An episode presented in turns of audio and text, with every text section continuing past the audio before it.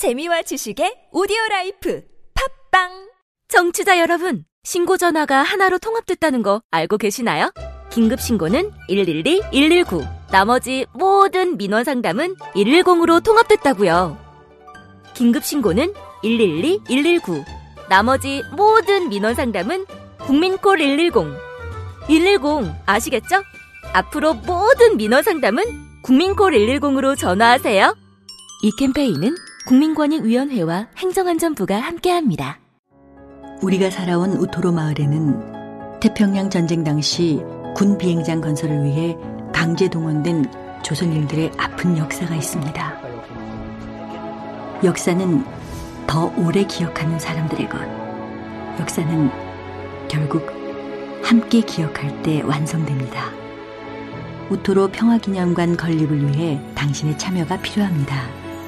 기억할게 우토로 캠페인 아름다운 재단 아무도 묻지도 따지지도 않고 가입하셨다고요? 보험은 너무 어려워요. 걱정 마십시오.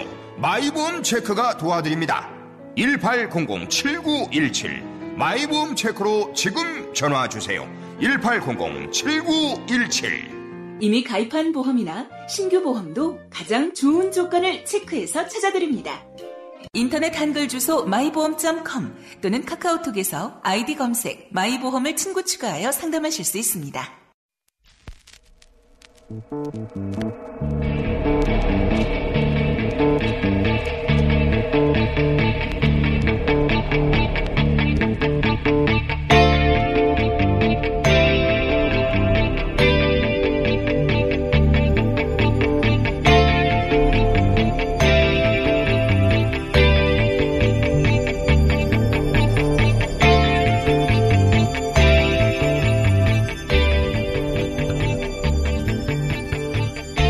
안녕하세요. 김호준입니다. 드루킹은 특검 수사 과정에서 2007년 대선 당시 이명박 후보 당선을 위해 한나라당 당 차원에서 매크로 댓글기의 구입 등 댓글 조작에 30억을 쓰고 조폭이 관리했다고 주장했습니다. 지난 6월 한겨레 보도에 따르면 2006년부터 2014년 지방선거까지 당의 공식 조직과 캠프에서 매크로 작업을 했다는 증언도 보도된 바 있죠. 지난주부터 KBS 탐사 K 역시 2012년 대선에서 샌드의 외곽 조직에서 천만 건이 넘는 매크로 조작이 있었다는 기획 보도도 했습니다. 특검은 드루킹이 주장한 자유한국당 관련 매크로는 왜 수사를 안 낸 거죠? 댓글 조작과 아무 상관도 없는 청와대 비서관의 과거 급여는 수사하면서 드루킹이 특검 수사 과정에서 주장한 자유한국당 관련 수사는 왜 안 하는 것인가? 드루킹 주장을 믿을 거면 자유한국당 과거 매크로도 수사를 했어야 하는 거고 드루킹 주장을 믿지 않을 거면 김경수 지사 관련 드루킹 주장도 믿지 말았어야 하는 거죠. 허익범 특검은 정치 특검이라는 비판 억울해 할 거 하나도 없다. 김원준 생각이었습니다.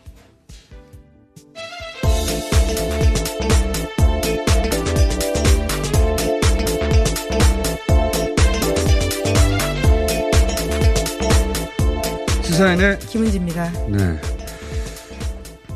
그 드루킹이 한 얘기 중에 이제 김경수 지사에게 불리한 주장만 골라서 믿는 거죠 특검은. 예. 만약에 그 주장대로 한다면 이게 훨씬 충격적이지 않습니까? 조폭이 관리하고 댓글 조작에 30억을 쓰고 하는.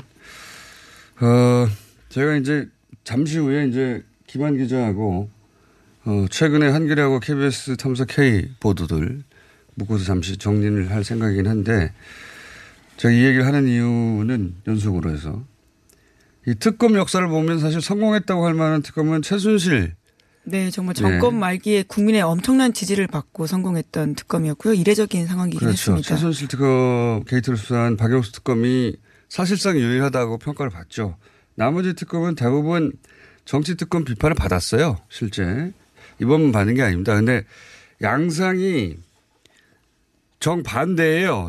어떤 의미의 정반이냐면 어, 과거 저 정치 특검 비판을 받은 어, 특검들은 대부분 당시의 여당 관련 비리를 조사하면서 결론이 여당 입맛대로 나서 네, 그런 비판들을 많이 예. 정치 특검 받 최근에 디도스 특검, 내곡동 특검 그렇죠. 다 그랬었는데요. 예, 가장 최근에만 해도 대표적으로 디도스 특검이나 내곡동 특검은 모두 대통령이나 혹은 여당의 고위 관계자들은 잡지 못하고 어, 다 면죄부를 주고 끝났죠.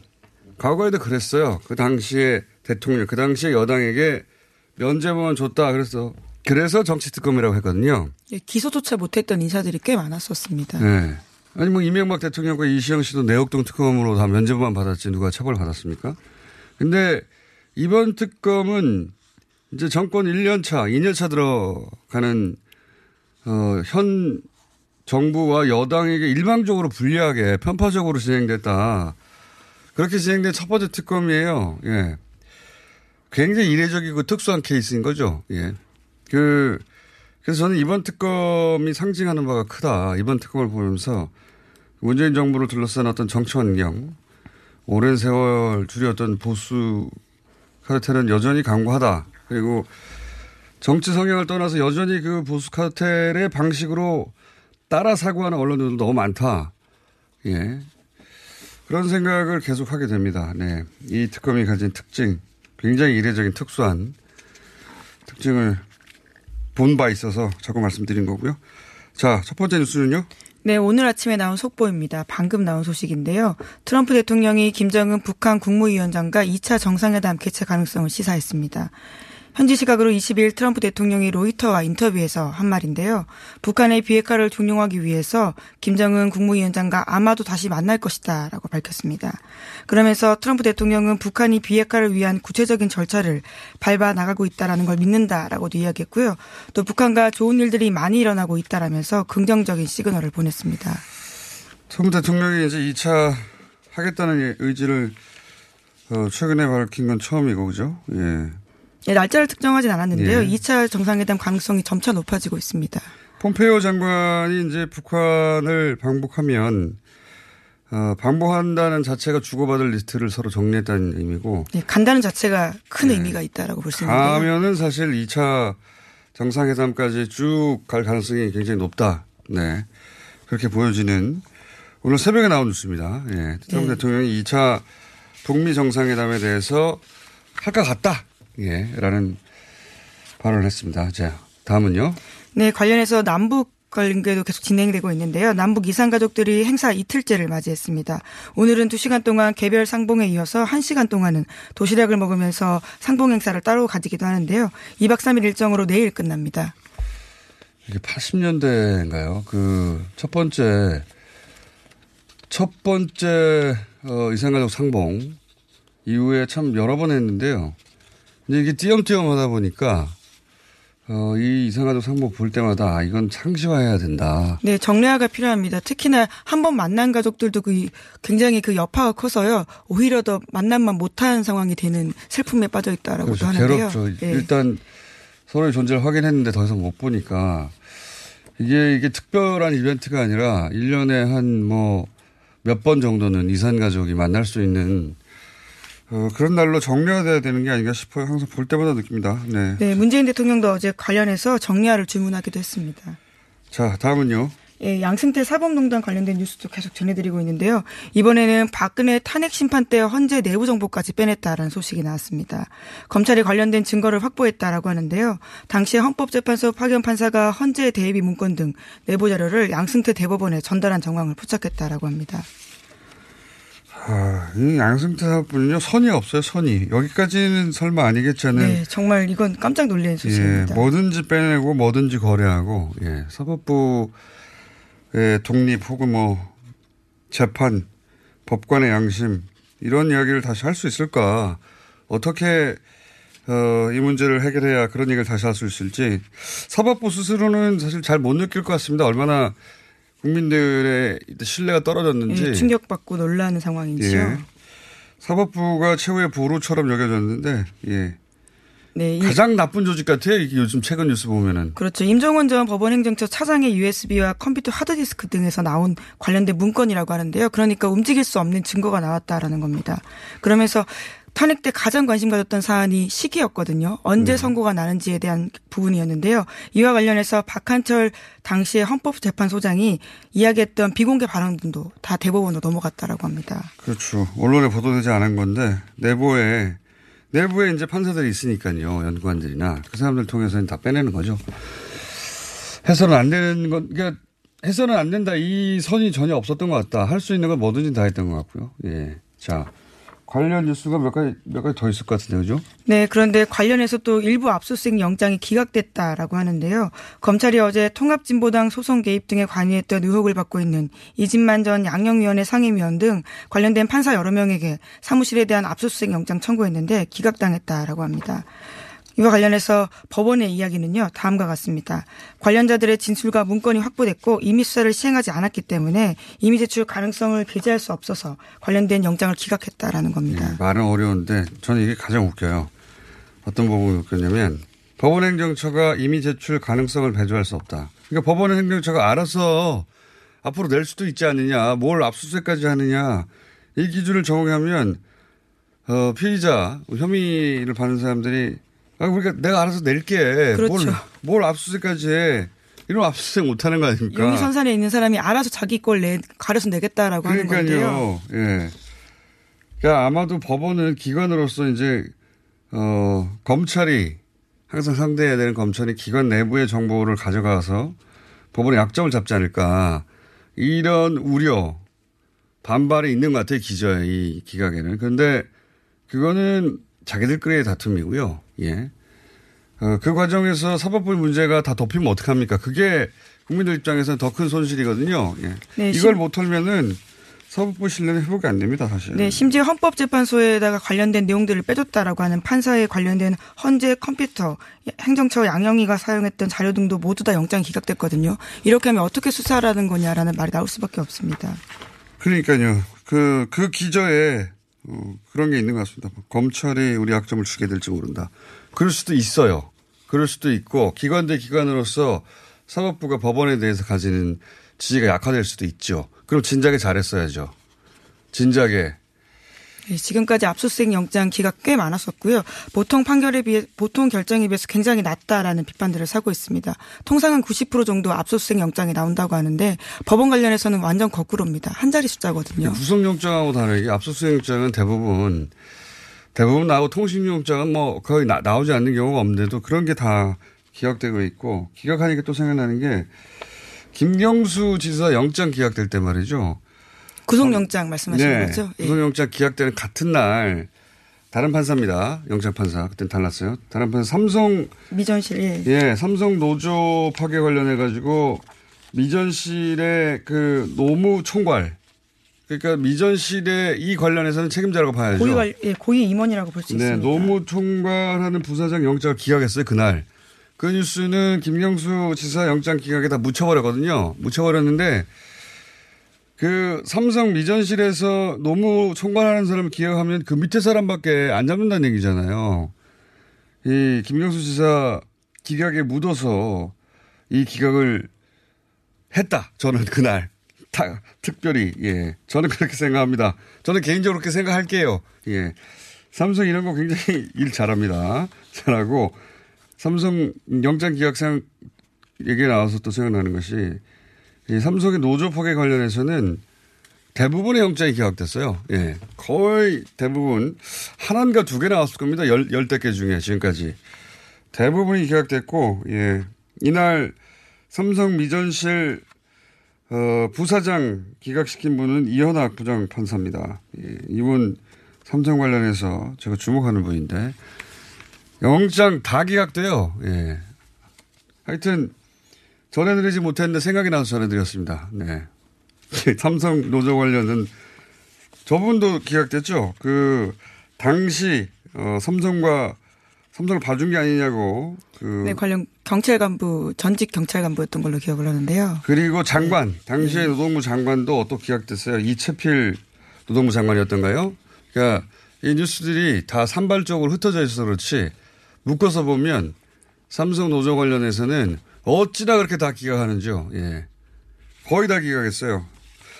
자, 다음은 그 얘기를 너무 길게 했네요. 예. 네, 양승태 대법원 소식 하나만 더 전해드리면요. 관련해서 과거사 사건들을 재판 거래했다라는 의혹들이 있다고 말씀드렸었는데 예. 이 시기에 박근혜 정부의 외교부가 관련된 문건을 또 썼습니다. 일본 기업의 책임을 인정하면 20만 명이 떼소송을 낼 것이라면서 그러한 논리로 사법부에 재판 지원을 종용했다고 오늘 아침 한겨레 신문이 전했습니다. 그러니까요. 이 사람들은 국가를 맡을 자격이 없는 거예요. 국가가 책임을 못해서 식민 지배를 받고 그때 국민들이 고통을 받았어요. 이 국가가 정상이 돌아와서 이제 20만 명이 아니라 200만 명이나 하더라도 어, 그 보상을 받아야 되겠다고 하면 어떻게든 그 기회를 마련해 주는 게 국가가 할 일이지. 아, 이게 이제 20만 명이 때로 소송을 할 수 있기 때문에 사법부 부담이 되니까 못한다. 사법부 뭐하러 있습니까? 그러면 정상, 하여튼 이 사람들은요, 역사의식이 없다 수준이 아니라, 어, 국가를 운영할 자격이 없는 거예요. 이런 발상을 가지고 있다면, 일본 기업이 불편해한다. 아니면 일본과 관계가 나빠진다. 아니면, 어, 20만 명이나 되기 때문에 사법부 부담이 된다. 정말. 네, 이건 외교부 문건이긴 한데요. 어쨌거나 그것들이 전달된 정황들이 나왔다라고 사고 방식이 합니다. 그런 거죠. 사고 방식이. 자, 저희가 한 1분 정도 더 하고, 예, 제가 아까 오프닝에서 얘기했던 한겨레와 KBS 최근에 있었던 보도들이 이제 산발적으로 있었는데, 일단 정리 한번 하겠습니다. 네, 정리 한번 하고, 어, 어, 그래서 미니가 있어서 하나만 정도. 예, 문재인 대통령이 어제 고용위기 해소를 위해서 노력했지만 결과가 기대에 미치지 못한다라고 이야기했는데요. 청와대와 정부의 경제팀 모두가 완벽한 팀워크로 어려운 고용 상황에 정부가 최선을 다한다는 믿음을 주고 결과에 직을 건다는 결의로 임해줄 것을 당부한다라고 밝혔습니다. 이게 참 재밌습니다. 이 발언을 두고 이제 어, 장하성, 김동연 두 사람에게 경고했다. 혹은 뭐 어, 혹은 사과했다. 또는 장하성, 김동연 사이는 역시 안 좋다. 등등 많은 해석들이 있어요. 마침 저희가 잠시 후에 이해찬 후보, 어, 민주당 당대표 후보 인터뷰가 있어서 물어봐야 되겠습니다. 실제로 그런지 이건 어떻게 해석해야 되는 건지 어, 말 나온 김에 저희가 민주당 당대표 후보 세 분을 연속으로 인터뷰 어, 하고자 합니다. 오늘은 이해찬 후보고요. 내일은 아마 송영길 후보가 될 것 같고요. 어, 그 다음 날은 김진표 후보를 저희가 잡고 싶은데 아직 어, 인터뷰 하시겠다는 응답이 없어요. 예, 여러 번 저희가 전했는데. 자, 어, 경제 얘기가 요즘 많죠. 경제가 어렵다. 그리고, 어, 네, 사실- 엇박자가 나고 있다 그렇죠. 이런 엇- 지적도 많습니다. 엇박자가 난다고 해야 콩가루 집안처럼 보이고 공격할 수 있으니까 예 그런 면도 있습니다. 실제 사이가 안 좋은지는 저도 모르니까 어, 알만한 분인 당대표 후보에게 한번 물어보기로 하고요.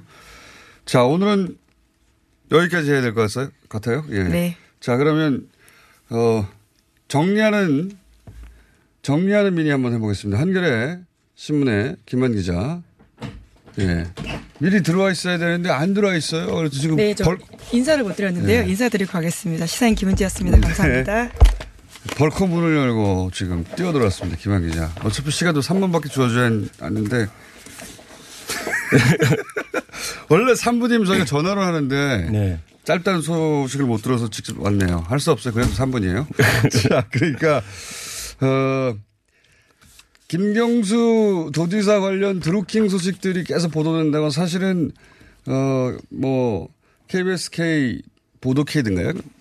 그 팀하고 한겨레에서는, 어, 자유한국당의 과거 시절 매크로 관련 굉장히 특종성의 보도 많이 했습니다. 네, 그렇습니다. 저희가 아니야 인사부터 드립니다. 저 한겨레 신문 김한입니다. 자, 2분, 제가 30초 까먹어서 2분밖에 안 남았기 때문에 빨리 정리해 주세요. 네, 뭐 한나라당이 최소 드루킹보다 10년 정도 빨리 매크로 등을 활용한 여론 조작을 벌여왔는데요.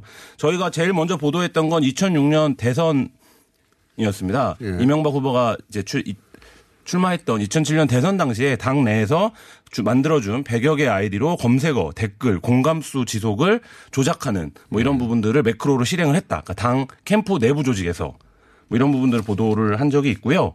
어, 그 후에는 그 이명, 이명박과 박근혜 정부 내내 정부 네. 정책을 홍보할 때도 매크로가 수시로 활용됐다. 이건 정부 관료들도 매크로를 사용했다는 거고요. 그러니까 네. 최소한 지시나 묵인을 했다라는 그렇죠. 거죠. 이게 이제 한겨레 보도를 종- 종합해보면 2006년부터 14년까지 지방선거까지 네. 어, 당의 공- 조직, 당의 캠프, 당의 캠프 인사들 뿐만 아니라 당시 정부 부처에서도 매크로를 사용했다. 그러니까 정부 부처 홍보를 정책 용역을 주는데요. 네. 홍보 용역을 그 홍보 용역 업체들이 일상적으로 매크로를 사용했는데 이 매크로를 사용한 이유가 네. 정부에서 홍보에 정량 목표를 주는데 이 정량 목표를 맞추는데 매크로를 활용하지 않으면 도저히 맞출 수 없는 목표치가 항상 내려왔다. 이런 이제 보도들을 저희가 한 바 있고 그 실제로 매크로를 어떻게 활용했는지 뭐 그게 뭐 장관이 어, 자기의 동정 사진이 마음에 안 든다. 이러면 네이버에 기사를 밀어낸다든지 아니면 정부 창조경제 관련된 댓글을 단다든지 뭐 이런 부분들의 매크로를 썼던 것들을 저희가 확인을 했었습니다.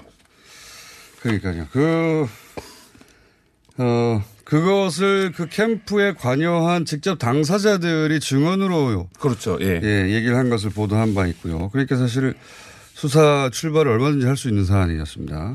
그리고 최근에는 KBS 탐사 K 팀이든가요? 저희가 이쪽 팀도 한번 모실까 하는데, 어, 지난 대선에, 지지난 대선에서 그 새누리당의 외곽 조직 서강 발언 포럼, 어, 포럼 동서남북 이런 데서도 매크로 조직이 들어갔다. 네, 2012년 대선 같은 경우에는 당 외곽 조직에서 그런 작업들을 했던 사람들이 실제로 청와대에 가기도 했다. 뭐 이런 증언도 저희도 취재를 했던 바 있는데요.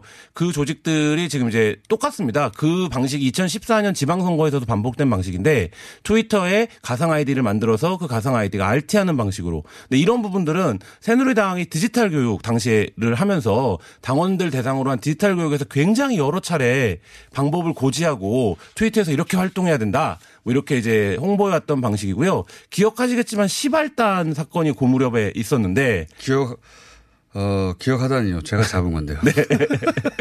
그 시발단이 트위터에서 했던 거를 똑같은 방식으로 당 조직 내에서도 그리고 어 박근혜 캠프 외곽 조직에서도 했었다라는 것이 이제 보도들을 통해서 드러나고 있습니다. 오늘은 어 저희가 드루킹 덕분에 그동안 묻혀 있었던 뉴스 한번 일별하고 그다음에 앞으로 자세히 좀 따져보려고 부른 거고요. 그래서 전화로 충분했는데 굳이 나오셔가지고 저는 10분인 줄 알고 나왔는데요. 네. 네. 그렇습니다. 10분이었던 저희가 없어요. 예. 한결의 매크로를 검색하시면 저희가 2006년부터 2010 최근 선거까지 어, 구청 문제까지 썼던 다양한 새누리당의 매크로 관련된 자유한국당의 매크로 관련된 과거들을 검색해서 보실 수 있습니다. 이제 들어가 주십시오. 한결의 기반 기자였습니다. 네, 감사합니다.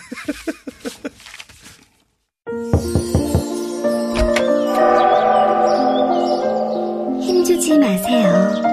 대장이 양보하세요. 엉짱하지 눈에 오는 그 부드러움. 미궁 대장사랑. 아무도 몰랐어요. 제가 벌써 사고 나온 걸.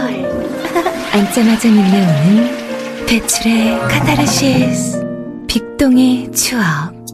미궁 대장사랑. 요즘 번역 어디다 맡기지? 번역 협동조합이 있잖아. 그럼 통역은? 번역 협동조합이 있잖아. 눈에 확 들어오는 번역, 귀에 쏙 들어오는 통역. 번역과 통역은 번역 협동조합에 맡겨주세요. 세상 모든 사람과 소통하다. 서울시 사회적 경제 우수기업 번역 협동조합. 문의 02388-0003. 이거 차량용 핸드폰 거치대야? 응, 조인트라고 투힘에서 새로 나왔는데 얼마나 편한지 몰라. 동생은 인터넷 강의 볼 때 태블릿 거치대로 쓰고 우리 엄마는 요리할 때 레시피 보는 용도로 쓰기도 해. 조인트라고? 응, 우리 아빠는 골프 스윙 연습할 때도 셀카 거치대로 쓰시던걸? 그러면 나도 헬스 할 때 셀카 거치대로 쓸 수 있겠네. one, two, three 할 때 two, 힘 세다 할 때 힘, 투, 힘. 네이버에 투 힘을 검색해보세요. 여보, 아버님 때문에 걱정이야. 통 음식을 못 드시네. 걱정하지 마세요. 화이트 이치과에 가서 임플란트 하시면 되죠. 만 65세 이상 어르신은 본인 부담금이 최대 30%까지 내려갔어요. 게다가 평일 매일 야간 진료한대요. 그래? 그럼 화이트 이치과에서 장모님까지 임플란트 해드려야겠네. 부산 경남 5개 지점 착한 치과 브랜드 화이트 이치과 문의는 1544-2944 네이버에 화이트 이치과를 검색하세요.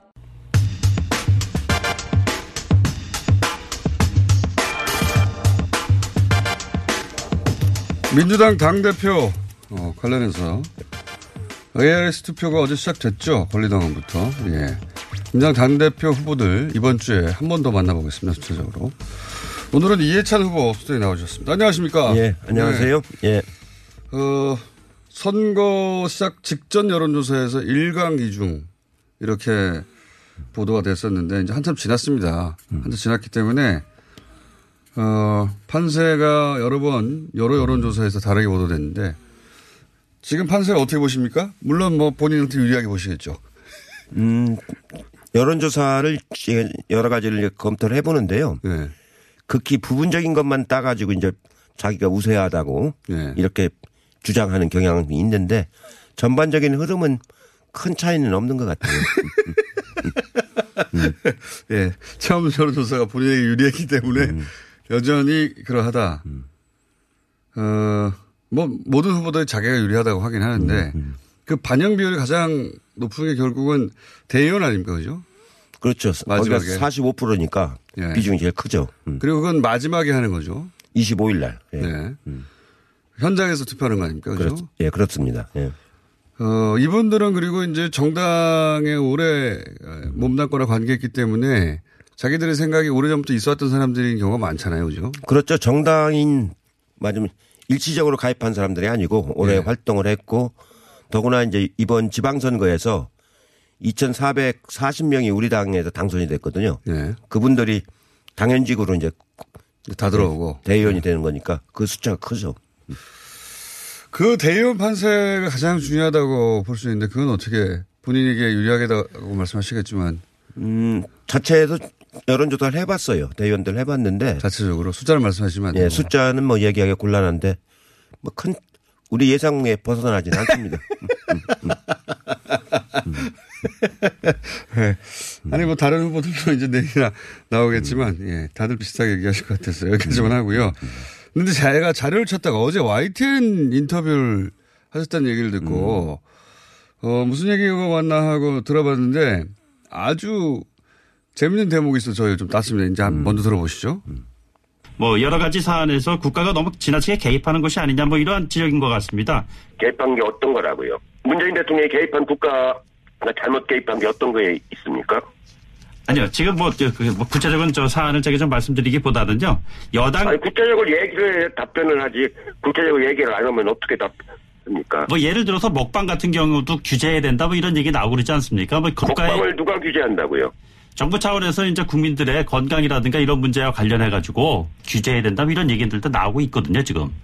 정부에 누가 그런 말을 했습니까? 그래서 저기 그렇게 막연하게 그렇게 말씀해 주셔놓고 그게 사실인 것처럼 규정을 하면 어떻게 합니까? 박영진 의원 같은 경우에는 비만이라는 문제는 국민의 건강과 직결되는 문제인데 이것이 국가에서 얘기하지 않는 것이 오히려 잘못된 것이다 이렇게까지 얘기하고 그건 있거든요. 박영진 의원은 국회의원이지 국가가 아니잖아요. 국회의원 한 분이 그렇게 얘기하신 것 가지고 그걸 국가주의라고 규정한다는 건 너무 견강부회하는 거라고요. 그게 사회자가 그렇게 싸우십니까? 아니 사실이 아닌 것 같고 덮어씌우기를 하니까. 아니 사회자 저는 그 후보가 나와가지고 사회자하고 이렇게 싸우는 분 아니 사실 갖고 얘기하면 제가 수용을 하는데 예. 먹방 가지고 누가 국가가 규제하겠다고 발언한 적이 없잖아요. 그렇기는 하죠. 예. 그래도 이제 그건 사실이 아닙니다. 이렇게 할 수 있지 않습니까? 음. 누가 그랬어요? 이렇게 할 필요까지는 없지 않습니까? 음. 그렇게 사회자를 혼을 내시면 어떡하냐. 그렇게 깐깐하게 구니까 자꾸 야당이 싫어하는 아, 깐깐해야 돼요. 공직자는 깐깐해야 됩니다. 알겠습니다. 그런데 어제 도울 선생이 지난주에 나오셔가지고 아, 예찬 잘 아는데 종합 판단력이 아주 뛰어나 하지만 술을 많이 마셔가지고 몸, 몸을 다시 만들어야 된다고. 사실입니까? 음, 요새는 뭐 바빠서 술 먹을 틈이 없어요. 건강이 좋아지신 것 같아요. 더 바빠지셔가지고. 바, 쁘니까 예. 거꾸로. 당대표 되시면 매일매일 술 마시고 그러지 않으실 거예요? 이제 공, 공직, 공직을 맡으면 이제 자제를 해야죠. 몸을 만들어야 한다는, 가, 도울 선생의 지적이었고, 어, 자, 요거 이제 좀 진지한 얘기로 넘어가서, 김성태 원내대표가, 어, 종전선언을 설사 한다고 해도, 어, 판문점 선언에 대해서 국회 비준은 기대하지 말라. 이렇게 예. 얘기했지 않습니까? 예, 그, 그런 발언한 걸 제가 들었습니다. 예. 화나셨죠, 또. 아니, 종전 선언만큼 우리 분단 체제에서 중요한 그 선언이 어디가 있겠어요? 종전 선언이라는 게 우리 분단사를 마감한다는 뜻인데, 예. 그러면 당연히 이제 남북 경제 교류 협력 같은 걸 해야 되는데, 그러려면 국회 지난번 4.27 회담 합의 사항 중에는 국가 예산이 수반되는 것들이 많이 있지 않습니까? 예. 그런 걸 당연히 국회가 비준을 해줘야지 국회가 비준권을 가지고 있는데 그걸 안 해주면 합의 사항이 이행이 안 되잖아요. 예. 그럴 수는 없는 거죠. 음. 그렇게 되면 이제 그 문재인 정부가 너무 잘 나갈까봐 그런 거 아니겠습니까? 그리고 그렇죠. 네. 문재인 정부 추진하는 정책을 자꾸 이제 뭐랄까 발목을 잡으려고 그러는 건데 그건 민족사적으로 옳은 일이 아니죠. 그런 일이 아니라 하더라도 야당에서 어 소위 협치해 주지 않으면 비준은 안 되는 거 아닙니까? 이거 어떻게 돌파하십니까? 만약에 당 대표가 되시면 음, 그거는 자유한국당 의석만 갖고는 못 막을 거예요. 자유한국당 내에도 맞으면 다 똑같은 견해가 아니잖아요. 제가 이렇게 만나 보면은 그 중에서도 합리적인 사람들은 아, 그, 그런 비준은 해줘야 된다. 이렇게 얘기하는 사람들이 있어요. 바른미래당은요? 거기는 대부분이 다 찬동하고요. 비준에 대해서요? 예. 그렇게 알고 계십니까? 아니 사- 상당수가 바른미래당의 상당수가 그런 비준은 해줘야 된다. 민족적인 문제이기 때문에 해줘야 된다. 이렇게 얘기하는 견해가 다수입니다. 지금. 그래서 당 대표가 되시면 이, 이 비준 문제는 돌파가 가능하다. 아, 그건 충분히 가능하죠. 음. 문제는 종전선언을 얼마나 빨리 이끌어내느냐, 네. 진정성을 갖고 이끌어내느냐, 그게 문제가 되는 거죠. 전망은 어떻게 유엔 총회에 될 거라고 보십니까? 그럼 아주 구체적으로는 제가 거기까지 말씀드릴 수는 없고, 예.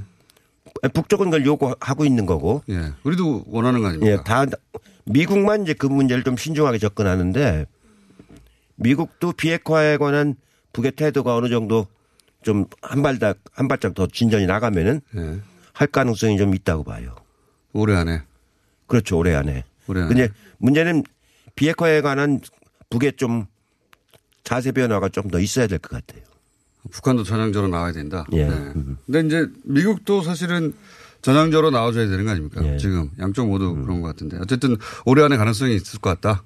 음, 올해 안 되면은 일이 굉장히 어려워지죠, 복잡해지죠. 어떻게든 올해 안에 예. 되도록 만들어내야 된다. 만들어내야죠. 예. 그리고 되면 바로 국회 비준에 들어가서 사실은 어, 비준 돼가지고 남부 경제 문제를 거기서 같이 풀기 시작하면 경제도 좋아지는 거 아닙니까? 아, 하나의 하나의 활로가 되죠.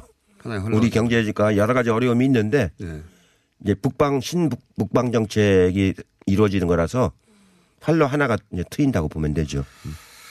어, 개성공단만 재개해도 예. 우리 근로자들이 한 10만 명이 일자리가 생깁니다. 그렇죠. 예, 그 대목은. 어, 최근 이슈들 몇 가지 제가 여쭤보겠습니다. 김경수 지사에 대한 특검, 특검이 있었지 않습니까? 특검이 공정하게 진행됐습니까? 처음부터 안 해야 할 특검이죠. 성립되지 않는 건데 하도 이제 그때 자유한국당이 그 발목을 잡으니까 할 수 없이 이제 그 우리 당에 이제 들어준 건데 안 해야 할 특검이니까 성과가 나올 수가 없죠. 그러다 보니까 그 현직 지사를 소환해 가지고 이제 했는데 아무것도 새로운 사실이 나온 게 없지 않습니까? 네. 영장이 발부될 수도 있다는 걱정은 안 하셨어요, 혹시? 저는 처음부터 지금 지난번에 얘기했잖아요. 발부될 리가 없다고. 그걸 갖고 그 법관들이 발부를 하겠습니까?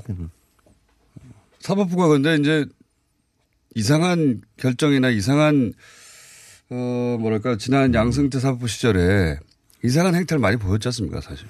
예, 그때는 이제 뭐 재판 거래라는 말이 나올 정도로 아주 그 졸렬한 그런 짓들을 많이 했는데 지금은 이제 사법부도 좀 자율성을 갖는 쪽으로 조금씩 이렇게 정상화된다고 할까요? 좀 바뀌어가고 있기 때문에 지금 판사들의 대부분의 판사들은 맞아 우리가 믿을 만하다고 생각을 해야죠. 양승태 쪽에 가담했던 사람들은 극히 일부 아닙니까? 극히 일부일까요? 저는 그렇게 보는데요. 그랬으면 좋겠는데. 최근에 예를 들어서 어, 이 양승태 사법부의 사법농단 관련한 영장들도 대부분 기각되고 그리고 삼성 노조 파괴 관련된 영택들도 대부분 여전히 기각되고 있어서 자기들에 관한 건 기각을 많이 하는 것 같아요. 그러니까요. 근데 그런 거는 뭐 사안별로 다 이제 검토는 해봐야 되겠지만 사법부 자체를 보호하려고 하는 그런 그 의식들은 많이 있는 것 같고. 네. 근데 일반적인 영장은 제가 보기에는 우리가 그렇게 막 사법부 전체를 불신할 정도로 그런 거는 아닌 것 같고요.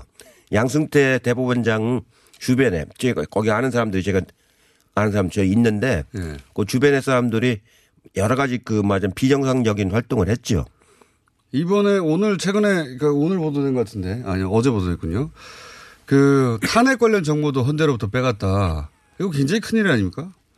그 자세하게 내막은 잘 모르겠는데 헌재 재판관들 그 서- 성향 예. 그 당시에도 그 언론에 좀 보도가 됐었지 그렇죠. 않습니까? 예, 맞습니다. 근데 거기에 헌- 헌법재판관들 중에서 제가 한 절반을 아는 사람들인데 예. 그 사람들이 그렇게 비양 그 개인 성향으로 그 결정을 하고 그럴 사람들 아니거든요. 거기 같이 협의를 하거든요. 예. 협의를 하는데 제가 어떤 아는 분 얘기 들어보니까 상당히 그 심층적인 토론을 했다고 하더라고요. 근데 이제 중요한 건 그 정보를 빼내가지고 음. 양승태 사법부 가져갔다는 거 아닙니까? 빼갖고 자기들이 어- 뭐 어떻게 써먹겠습니까? 헌법재판관들이 사- 그 대법원에 무슨 영향을 받습니까? 그게 아니지. 그 왜냐면 헌법재판관 되신 분들은 그게 마지막 공지가 아닙니까? 영향을 안 받더라도 빼갔다는 사실 자체가 그 자체는 잘못된 건데 네. 영향을 주거나 그러진 못하죠. 음, 사법부 가이 법관들 일반에 대한 불신을 그러니까 법관 전체로 그 이 불신을 확대해서는 안 된다 이런 생각이신 거죠? 예, 그렇습니다. 예. 예. 문제가 되는 사람들만 딱 정확하게 음, 근데 적폐가 될 사람들 있지 않습니까? 네. 적폐라는 게 다 퍼져 있으면 사법부가 그, 그 살아남겠습니까? 일부가 적폐로 있으니까 그 부분을 수술을 하면 되는 거죠. 삼성 노조와에 관련해 가지고 영장이 계속 기각되는 부분에 대해서는 삼성의 힘이 어느 정도 작용하는 거라고 저는 생각하는데 음, 삼성의 로비력이라는 건 뭐 대단하지 않습니까? 그러니까 그게 어, 작용한다고 봐야죠. 그러시군요. 그 대목은. 예. 어, 드루킹 특검 연장은 그러면 여쭤볼 필요도 없네요. 아, 애초에 안 해야 될 특검인데 연장이 무슨 말이에요. 처음부터 타, 탄생하지 않았어야 될 건데. 음? 이건 어떻습니까? 어, 드루킹이 또 한 말 중에 한나라당 시절을 음. 예, 매크로 뭐 30억 쓰고 조폭 관리했다. 물론 이건 드루킹의 주장일 뿐이긴 합니다.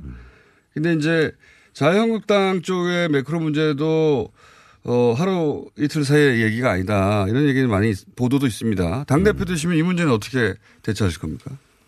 예, 그 부분도 저희가 이번 과정에서 알, 알게 된 거 아니에요? 그 매크로로 자유한국당이 그렇게 했다라고 하는 거를 저희로서는 뭐 상상할 수 없는 일이죠. 그 뭐라고 그럴까요? 그 엄청난 그 이 범죄죠, 범죄. 그 범죄인데 그때 야당이라서 그걸 조사하면 또 막 정치 탄압이라고 이제 그러겠죠. 예, 그러기가 쉬워서 좀 조심스럽긴 한데 그 사실적인 거는 그 드루킹 얘기만 믿어서는 안 되고 좀 사실적인 걸 그 밝힐 수 있을지 모르겠네요. 그런 시도를 해보실 생각이십니까? 당대표가 되면? 그러면 야당과의 관계는 아주 음, 그- 나빠질 겁니다. 그러니까 그 야당 탄압이라 소리가 나오기 쉬워서 예. 그건 좀 조심스럽게 본인들이 원한다면 그렇게 할 수 있는데 음, 음, 결, 결백을 증명하기 위해서 네. 본인들이 결백을 증명하기 위해서 동의한다면 모르겠는데 그렇지 않고서는 좀 조심스럽죠.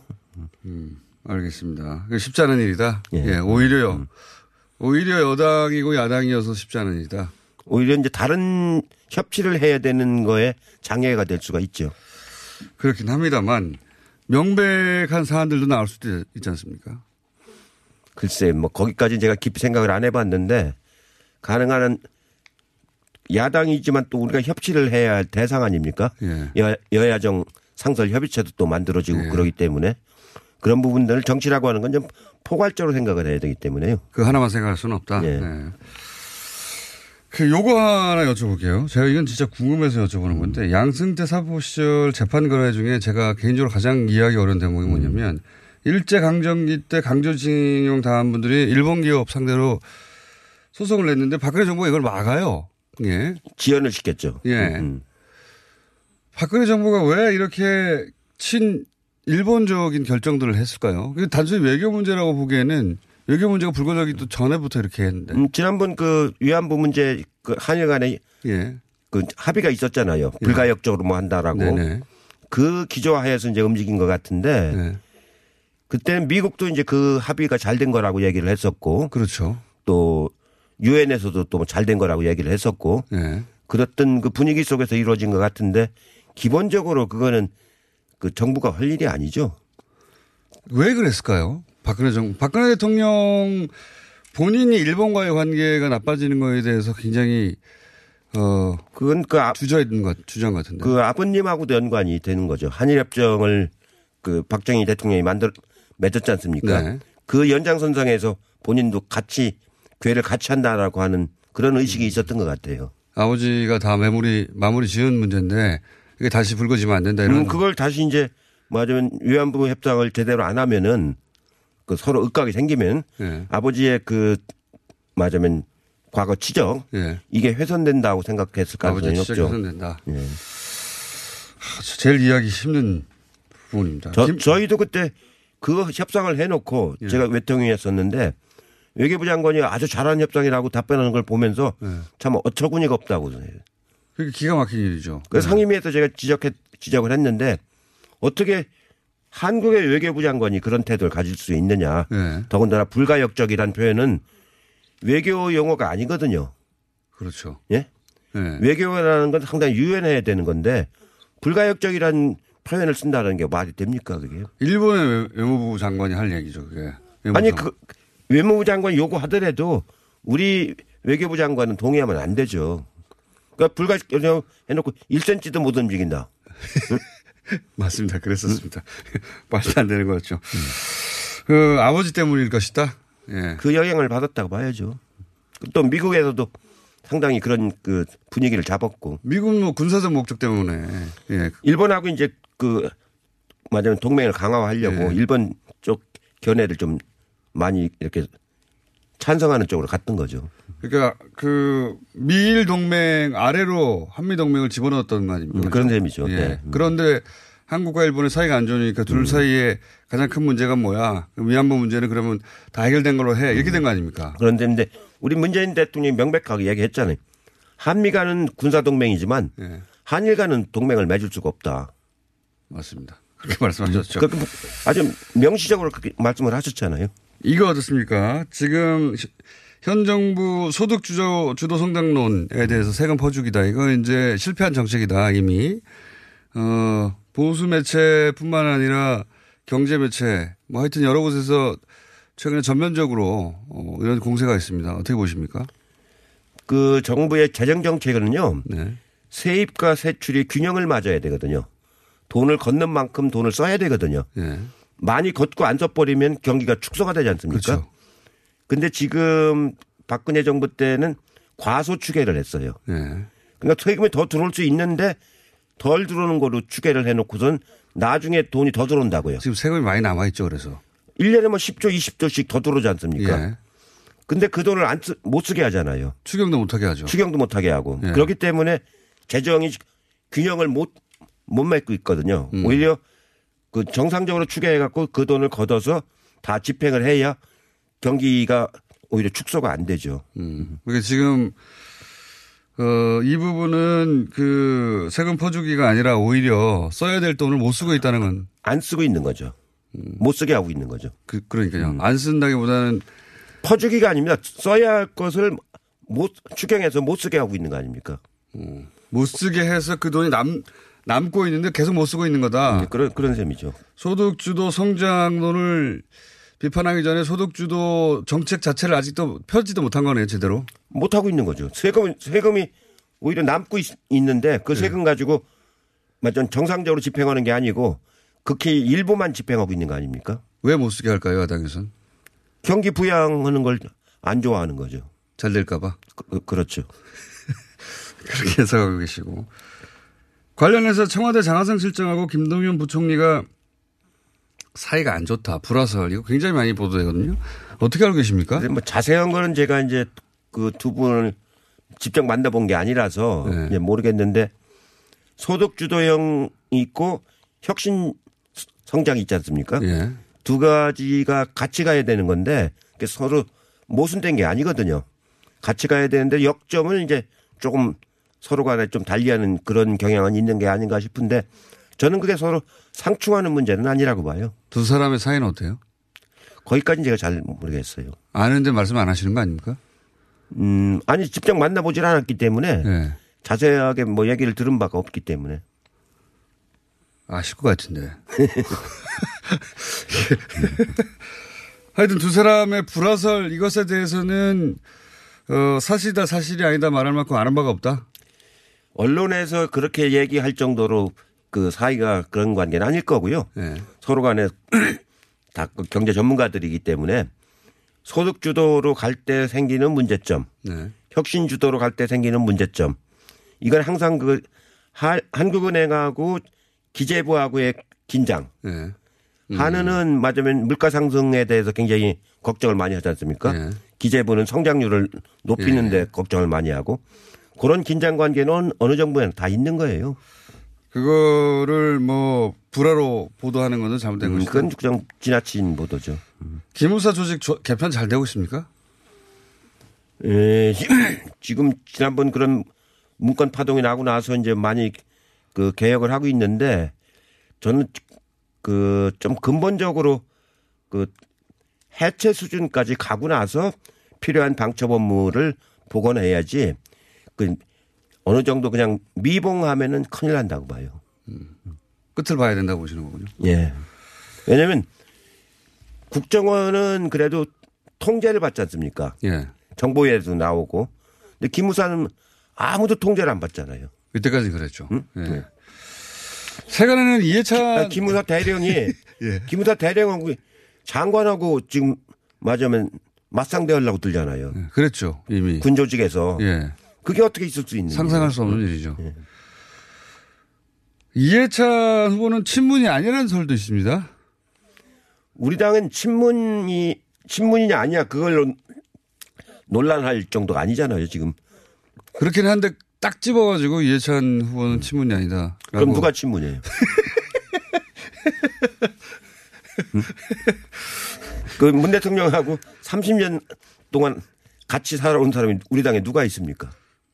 대통령 지지율하고 당 지지율 요새 왜 빠지고 있습니까? 음, 정상화되는 거라고 봐요. 그게 오히려? 예, 지금 지나치게 70%뭐 60% 후반이라는 게 역대 대통령에서 보면 안 나오던 지지율 아닙니까? 네. 지금 이제 물론 뭐 여러 가지 그 경제 사정이라든가 이런 것 때문에 반영이 된 것도 있지만 지금 나오는 지지율이 그렇게 아주 아주 하강 추세이긴 하지만 아주 나쁜 정도는 아니거든요. 관리할 수 있다. 예. 2초밖에 안 남았는데 에, 본인과 다른 후보 가장 차별되는 지점이 어디입니까? 당정청 협의를 할 수 있는 능력이죠. 저는 국무총리를 했기 때문에 정부 입장에서도 보고 정책의장을 또 여러 번, 세 번이나 했기 때문에 당의 입장에서도 보지 않습니까? 두 가지를 같이 볼 수 있는 사람은 저밖에 없는 셈이죠. 이해찬 후보였습니다. 당대표 되시면 다시 한번 모시겠습니다. 예. 안 되시면 안 모시는 것으로.